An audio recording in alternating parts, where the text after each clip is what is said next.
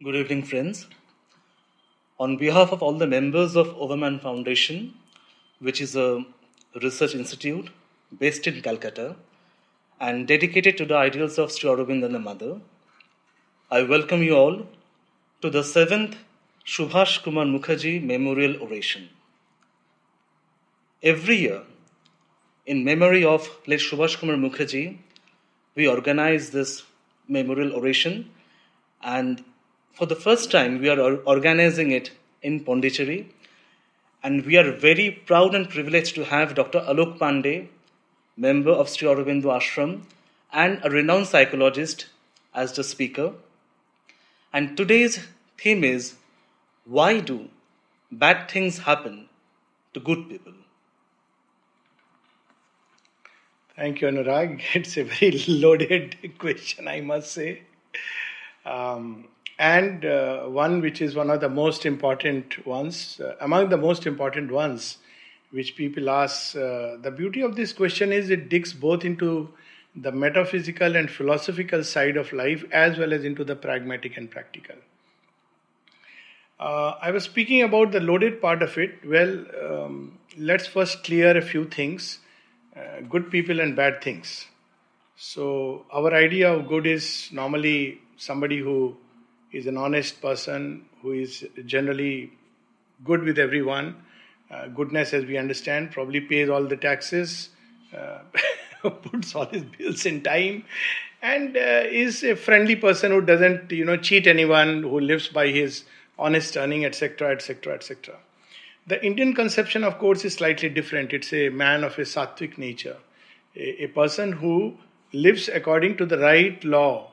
Uh, it's very interesting. The way sattvic person is defined is that uh, he knows the shastra, the desha, the kala, and uh, you know the right way of doing anything. So it applies to a whole lot of activities. Um, his his is an instinctive need for balance and harmony. So sattvic person is of that kind. So, uh, whatever it be, the goodness as we understand and as we experience is something much more on the surface. There are a lot of uh, facades of goodness, if I may say so. Uh, but human beings are far more complex than what these surfaces indicate.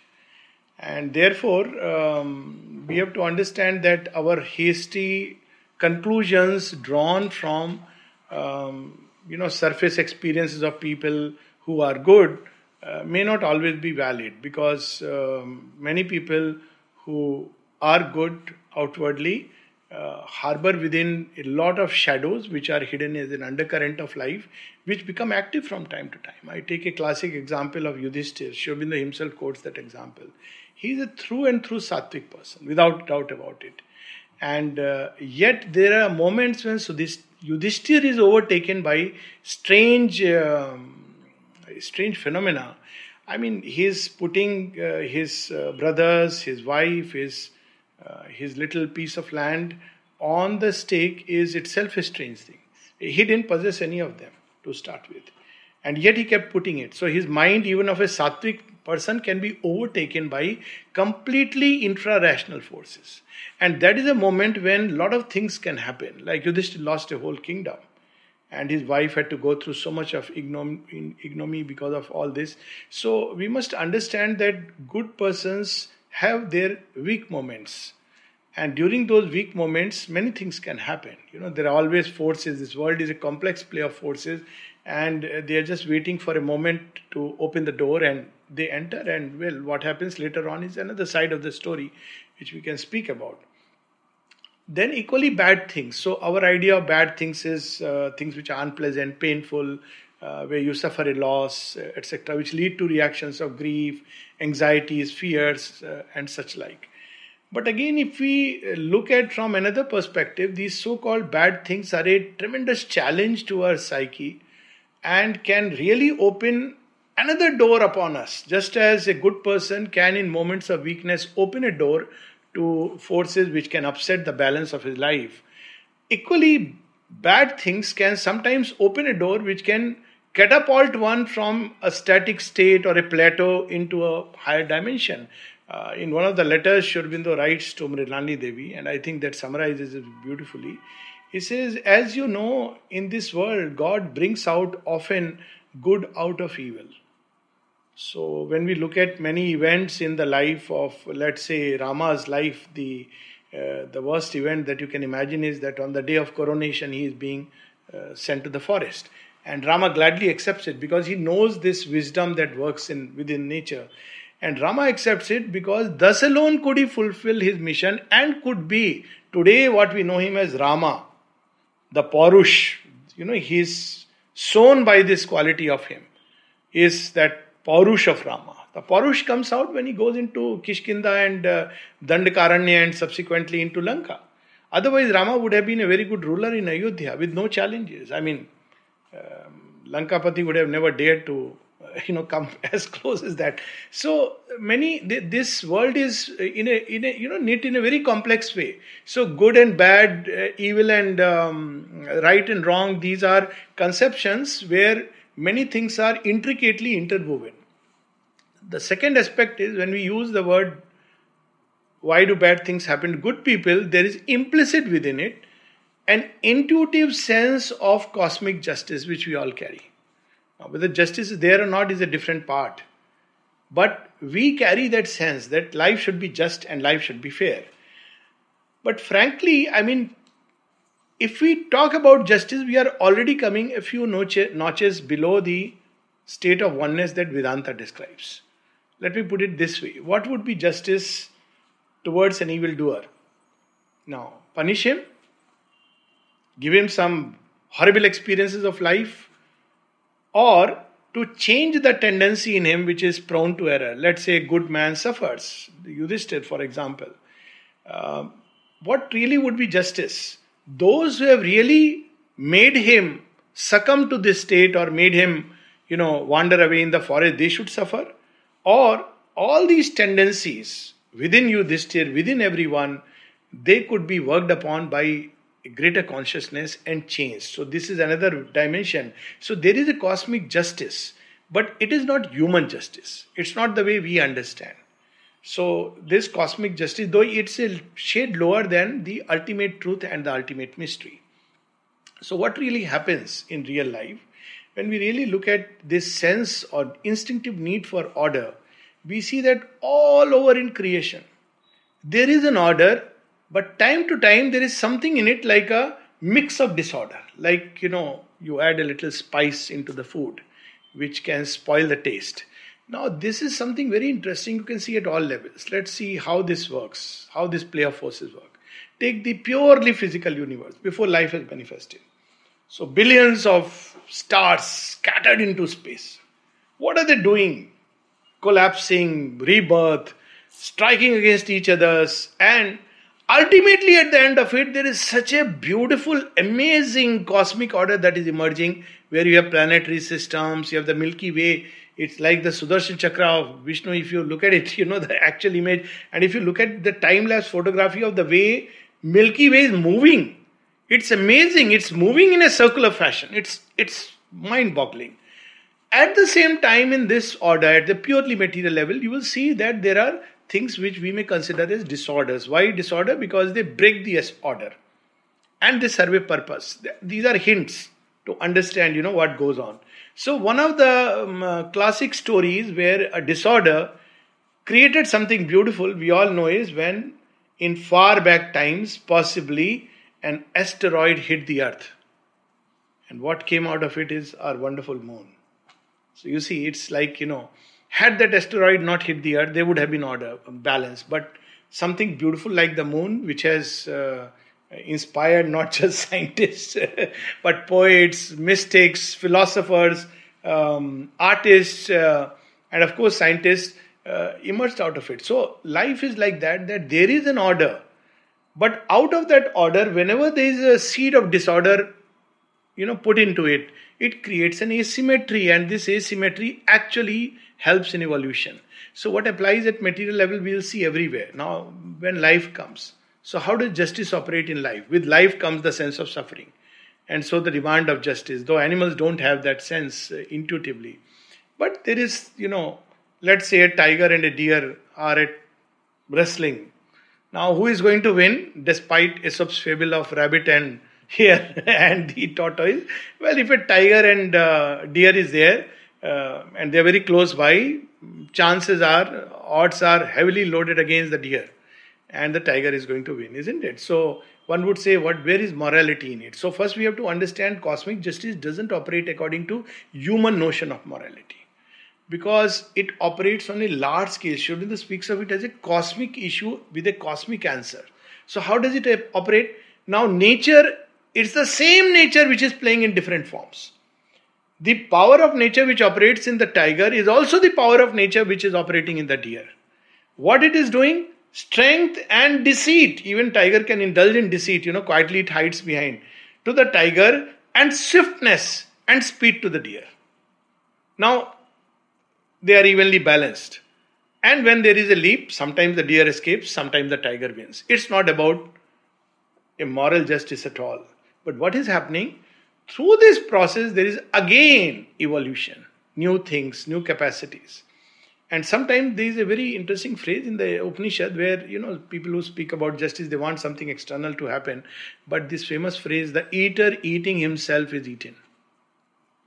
So you see, in the in the process of tiger leaping upon the deer and devouring it so easily, so tiger has a very easy life, cushy life, as you know, we may say. But the paradox is that while tigers are dwindling, the deer is multiplying. There is a famous poem of Sri Aurobindo, Tiger and the Deer.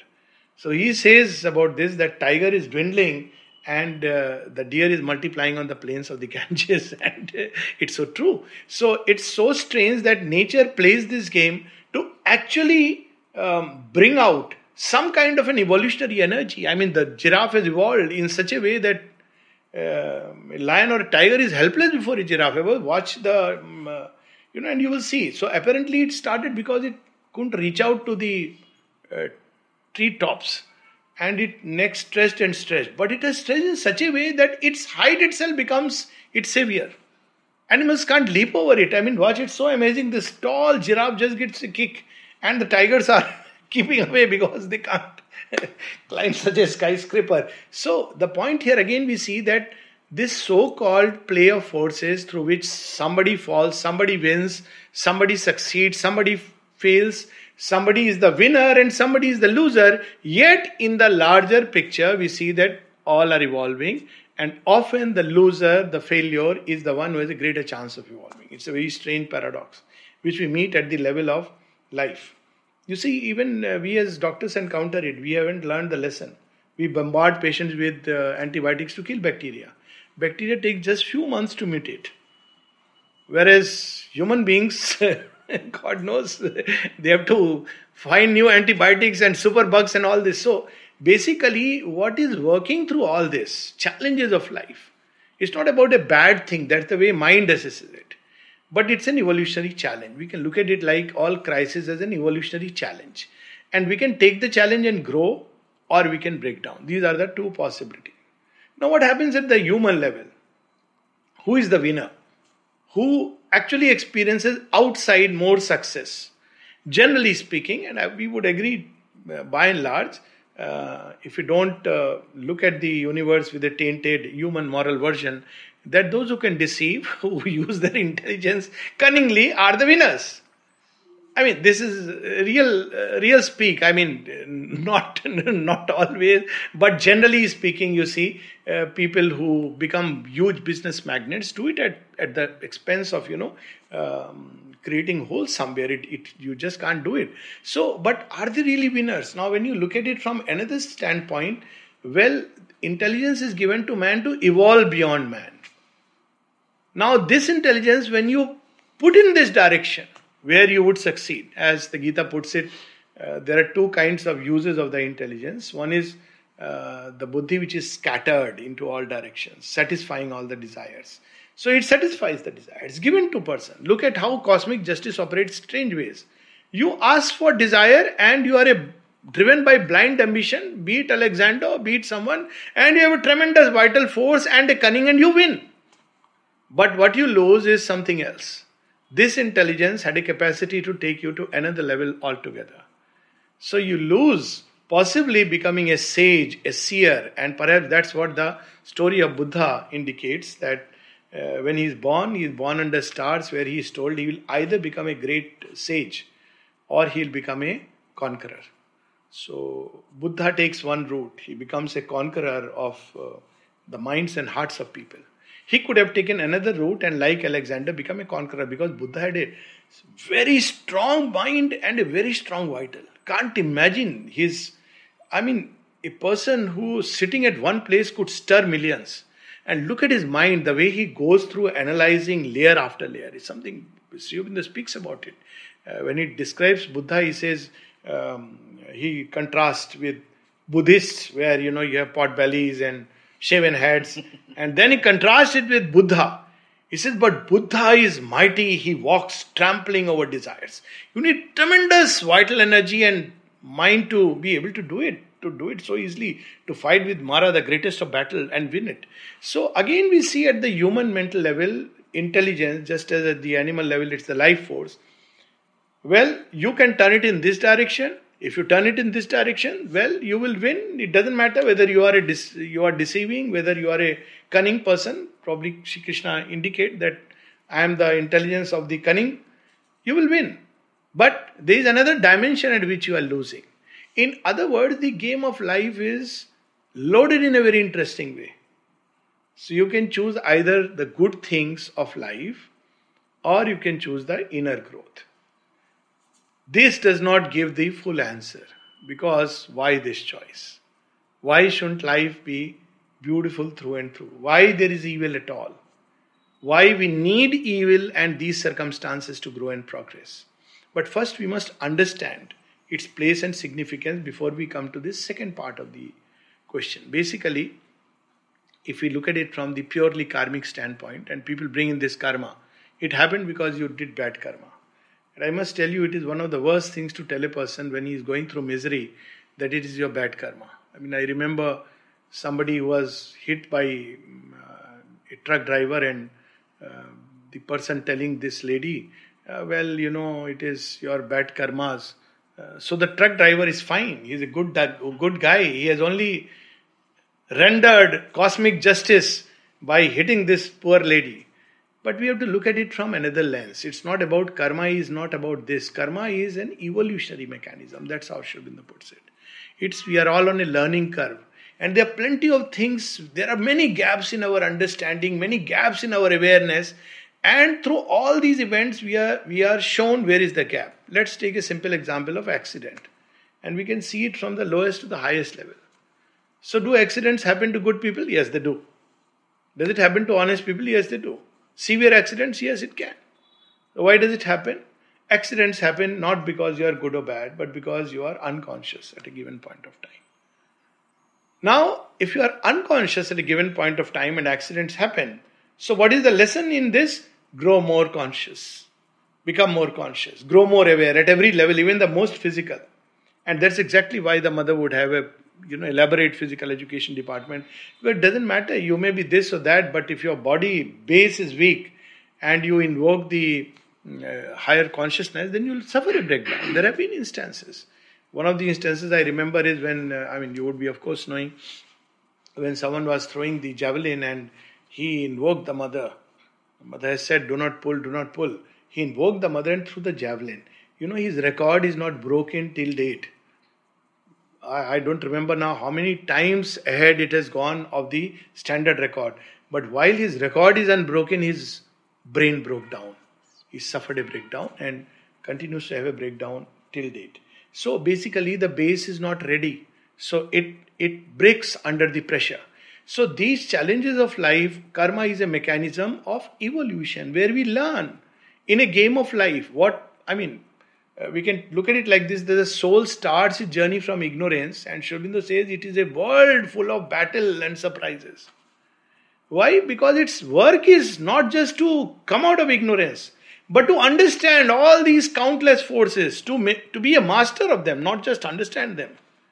To understand and come out is one kind of spirituality that the soul must understand how to navigate through, wriggle through a safe passage and be out of it. This how the Vedantic teaching is that you know karma is about this evolution which is going on. But there is another thing in it. Not just understand, but master it. of the body, the bodily processes, the bodily functioning, why should there be disease if one is fully a master of everything within the body? It doesn't matter. And you see, it's very interesting while we keep talking about karma, not in evolutionary way, but very often in a fatalistic way.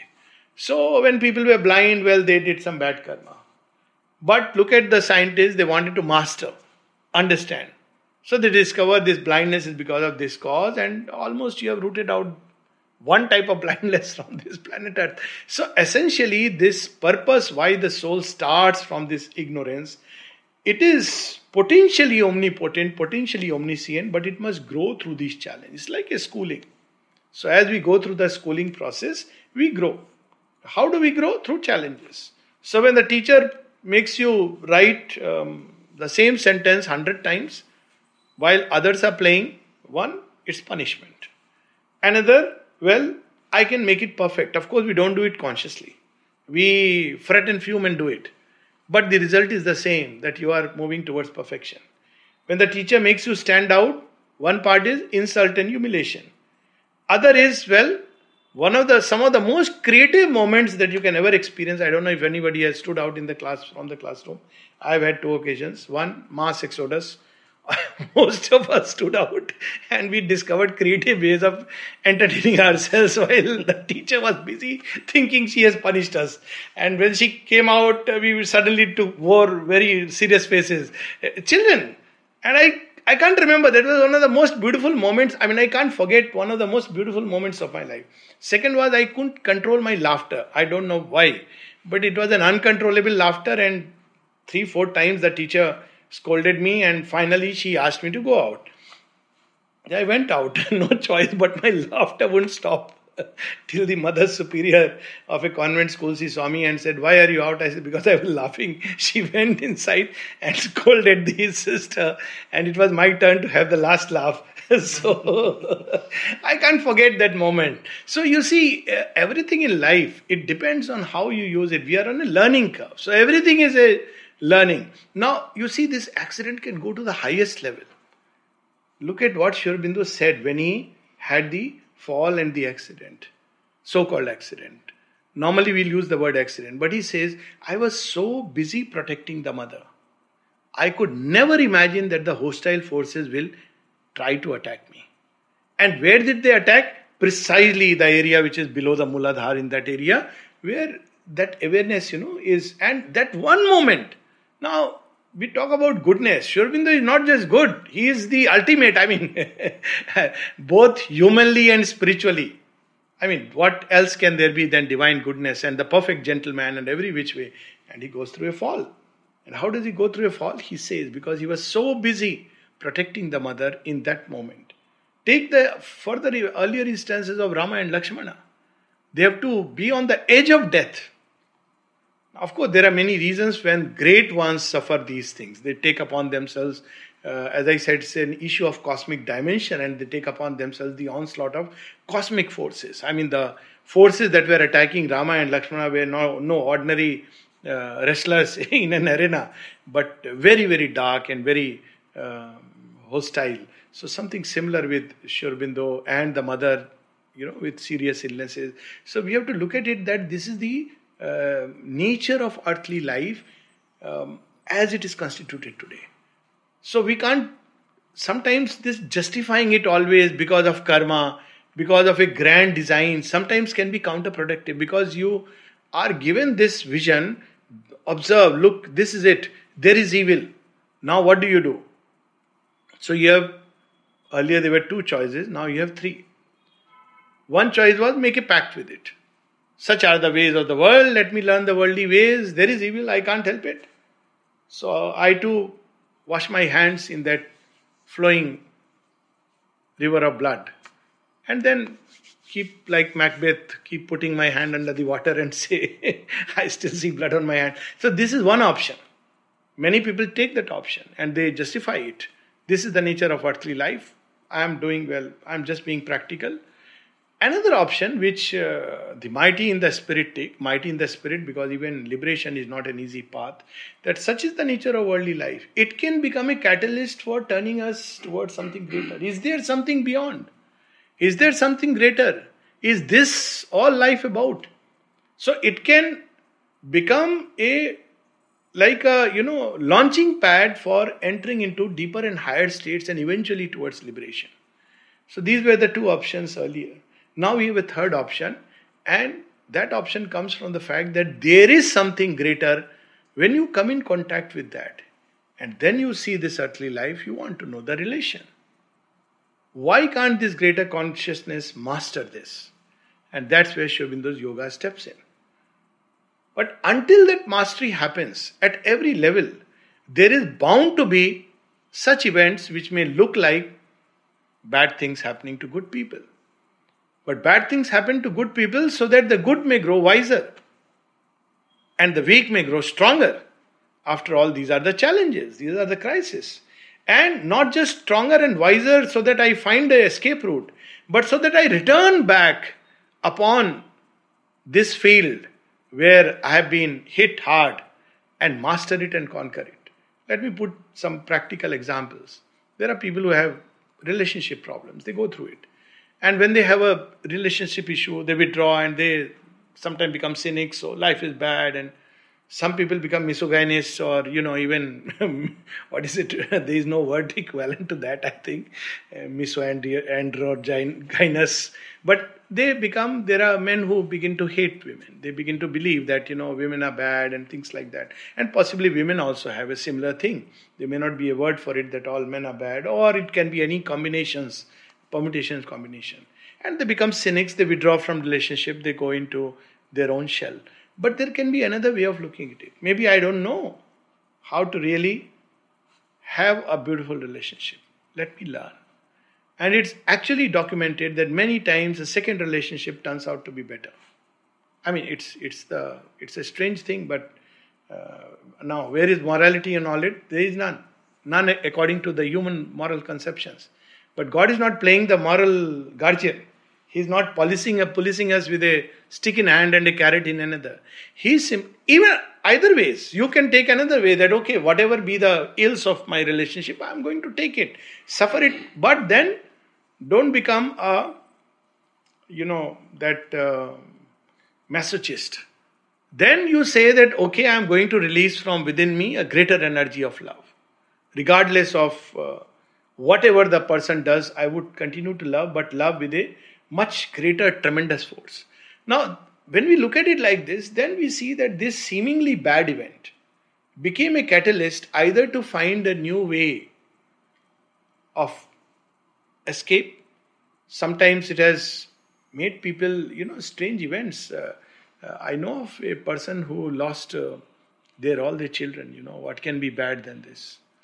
I mean, all their children all grown ups, suddenly in a strange freak, freak tragedy. Something totally avoidable, unbelievable. But they came unconsolably unhappy, crying, and uh, and uh, irony of it was that their son had taken, uh, you know, arranged for their travel to Pondicherry, not knowing that he will no more be there. And so they, when all this happened, then they were all in that. But they thought that you know, he had booked the tickets. At least let us go now. You know, it'll be like a last wish fulfillment. Now I can't imagine anything more tragic. At least to my conception or perception of life, a child's loss is one of the worst that one can ever imagine. And yet um, they came unconsolably, unhappy, crying, and they met me also and that's when a new journey started. And they discovered that this to much much of their pain that this was the point we were so badly involved and we had so many indications that we should pursue a different kind of life a higher life.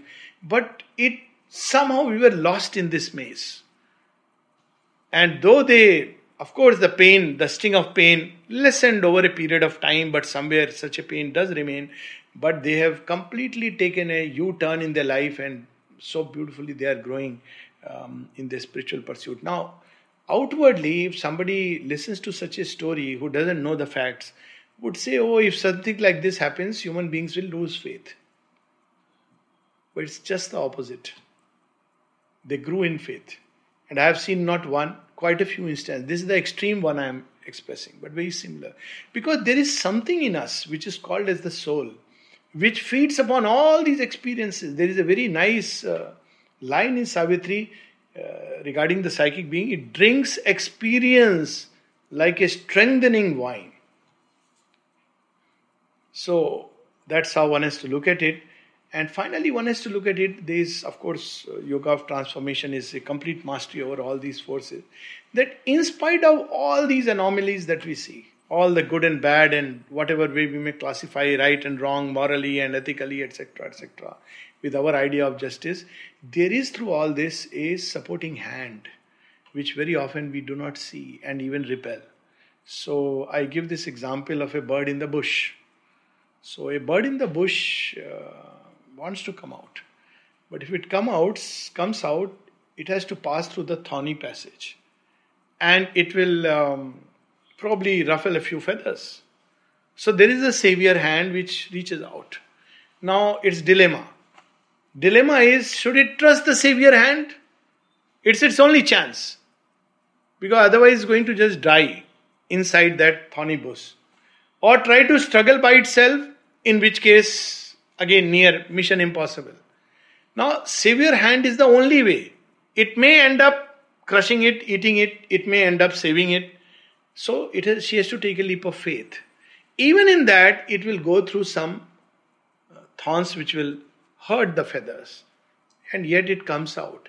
So the whole idea is this pain, struggle, suffering that we go through in life, evil Aurobindo puts it, it's a passage. One thing we must remember it's not the first word of creation nor the last word. All disorder is a invitation to a higher order. This is the second take home point. Karma is not a mechanism of reward and punishment. Possibly there is nothing like reward and punishment. We have humanized our conception of the divine. And if there is a reward or punishment worthy of the divine consciousness, it won't be punishing the way we punish. It would be to take away the sting of evil from a man's heart. That should be really worthy of a divine being because he can do that. Who else can do it? Rather than giving beatings to beat the soul into obedience and teach it something which it refuses to learn. Uh, so, this is how we have to start looking at life. Means when bad things happen, we must first try to look at the wisdom behind, not just, oh, it is trying to teach me something. This teach me something is a very tricky thing, you know. Nowadays, this is the modern version. You know, this teach me something. Recently, there was a very interesting thing that a yogi was meditating in the uh, forest, and uh, one day, and then time every days he would go to collect some material to eat from nearby village and then come back. So one day he sees that there is a fox right across uh, the tree where he sits and meditates, and it doesn't have two legs, but the fox is well fed. She wonders what is the mystery. So he waits one day at night to see what is the mystery and says every night a lion or tiger or some beast comes and puts something to eat and the fox eats. So he draws a lesson. What is the lesson? He says, Why am I worrying? when there is even a fox is being fed, why should I worry? Why won't I be taken care of? This is the lesson for me. So he says, From tomorrow I am not going to collect anything. God will provide. So he sits, does nothing, meditates, slowly, slowly, slowly. Nothing comes. he becomes tired. He's on deathbed. then probably God has some mercy and another yogi is going by the road and says, What happened to you, man? So he says, This is what, see, this is the lesson I got. Isn't there a lesson in this story? He says, Yes, there is a lesson in this story. But what is the lesson you got? He said, Well, if fox can be fed, why not me? He says, Well, why do you want to be like that crippled fox? Why don't you get the lesson of being like a lion and feeding someone? So, you know, this is the other side. So it's true that there is a lesson, but that lesson is not according to our human uh, consciousness. It's a cosmic wisdom, it's a divine wisdom. And what is the ultimate lesson in all this? To grow, to evolve. I'm not saying that if somebody really abandons to the divine, he will not be taken care of. Provided his pursuit is fine, provided he is not imitating the crippled fox and wanting just to be a lazy person. The Gita speaks of Yogakshemam Vahamyaham, but not in this sense that you be lazy and sit. You just say Hari five times and I'll take care of you. says you do the yoga, I'll take care of you. Like Dyuman Bhai said, Mother, I'll do your work, you do my work. Now that's a different state of consciousness. So based on a state of consciousness, we meet the events of life. We may label them as good or bad, but always they are serving to help us go beyond the limited state towards a more complete, more whole state of consciousness where there is not just a greater knowledge about the way this complex tangle of world forces acts, but also a complete mastery over all the forces. Because one day, that's what man's destiny is. He is meant to master all these forces and be freed from all that we call today as disease, accidents, evil, wickedness that he encounters in life, and of course, ultimately death. So, let me just close with these lines from Savitri. Uh, some magnificent lines which I term as the ultimate Vedanta, which reconciles um, all this um, sense of evil, problems, issues, and the deeper wisdom in a marvelous passage. And only Sri Aurobindo can do it. Here he is giving the highest truth in such a beautiful poetry. So it starts with it's from the secret knowledge where secret knowledge is secret knowledge. One who has made this world is ever its Lord. So even in chaos, chaos is the ferment for a new creation. Darkness is the beginning of a new dawn. So one who has made this world is ever his, its Lord. Our errors are his steps upon the way. Another place he says, times, accidents, God's random plan. Our errors are his steps upon the way. He works through the fierce vicissitudes of our lives. He works through the hard breath of battle and toil. He works through our sins, our sorrows, and our tears. So he is the only person working 24 7 through all. So there is a wisdom that is operating constantly to uplift us and allows all this so that we may grow into the fullness. You see, perfection cannot come if we are if we are not faced with constant demolition of what we thought of was a perfect world. You see, there are children who, even as grown ups, they only idolize their parents. And sometimes they miss out on the ultimate parents who wait us, to, who await our discovery. So you see, when we are in a comfort zone, we may suffer from a locked in syndrome. So he says, but he works, he breaks these patterns, pushes us out of comfort zone so that we can seek a greater good. So beyond our good and bad, there is a greater good and there is a greater evil. The deeper evil is when human consciousness turns away from the divine possibility while chasing the artificially scented flowers of worldly success. And there is a greater good when man surrenders, renounces the limited human good and bad, philanthropy and altruism and all that, and seeks the ultimate greater good which can transform his life and the life of society. So he says he works through our sins, our sorrows, and our tears. So, what should we do? Whatever the appearance, we must bear. We don't know how the wisdom is operating. Whatever the appearance, we must bear. Whatever our strong ills and present fate. When nothing we can see but drift and bail, a mighty guidance leads us still through all after we have served this great divided world, God's bliss and oneness are our inborn right. A day is fixed in the calendar of the unknown, an anniversary of our birth sublime. Our souls shall justify its checkered walk through these apparent good and bad. All shall come near that now is not or far. So, this is the basic uh, plan and for those who want a really very detailed answer, Sri Aurobindo gave in. This was published as a book. Now it's no more as a book. Uh, I think so. The Riddle of the World, one of the early books that I had purchased. Now I don't know. Shabda still has it as in a book form. It's basically a letter of Sri Aurobindo to Dilip Kumar Roy. And uh, I think Morrisburg. Huh? Morrisburg. Oh, possible. Uh, that I'm sure you you would know perfectly. So yes, uh, but this is a beautiful letter I won't read it in full. It, it runs into many, many pages. But it's there in Collected Works of Sri Aurobindo. So, in the letters on yoga, I think presently it would be thus um, 28 is the first volume of letters on yoga. Then, in that case, 29 it would be on volume 29. And it's called The Riddle of the World. And Sri Aurobindo, look, Sri Aurobindo is a spiritual realist. So he doesn't, he's, no, no, all is good, and you know, God is looking after this world, and you are being punished because you did some karmas, and you know, oh, you sinner, you become baptize yourself and you will be saved. All he doesn't say all that. He says it is not to be denied. No spiritual experience will deny that this is an unideal and unsatisfactory. This is the conclusion that we draw when we look all around. The good, the bad, the indifferent all suffer. At one place, he says that blows come to all human beings not because they are bad, not because you have done something wrong, but because as human beings we are attached to things which are in their nature transient. So, this is how he puts it. Strongly marked with the stamp of inadequacy, suffering, evil. In fact, it's a world in the making. It's a man is himself a being in transition. If we understand this one thing, everything is self explained. It's not a finished product, it's a world in the making. So, world in the making means there are still these forces that hold uh, human nature at bay.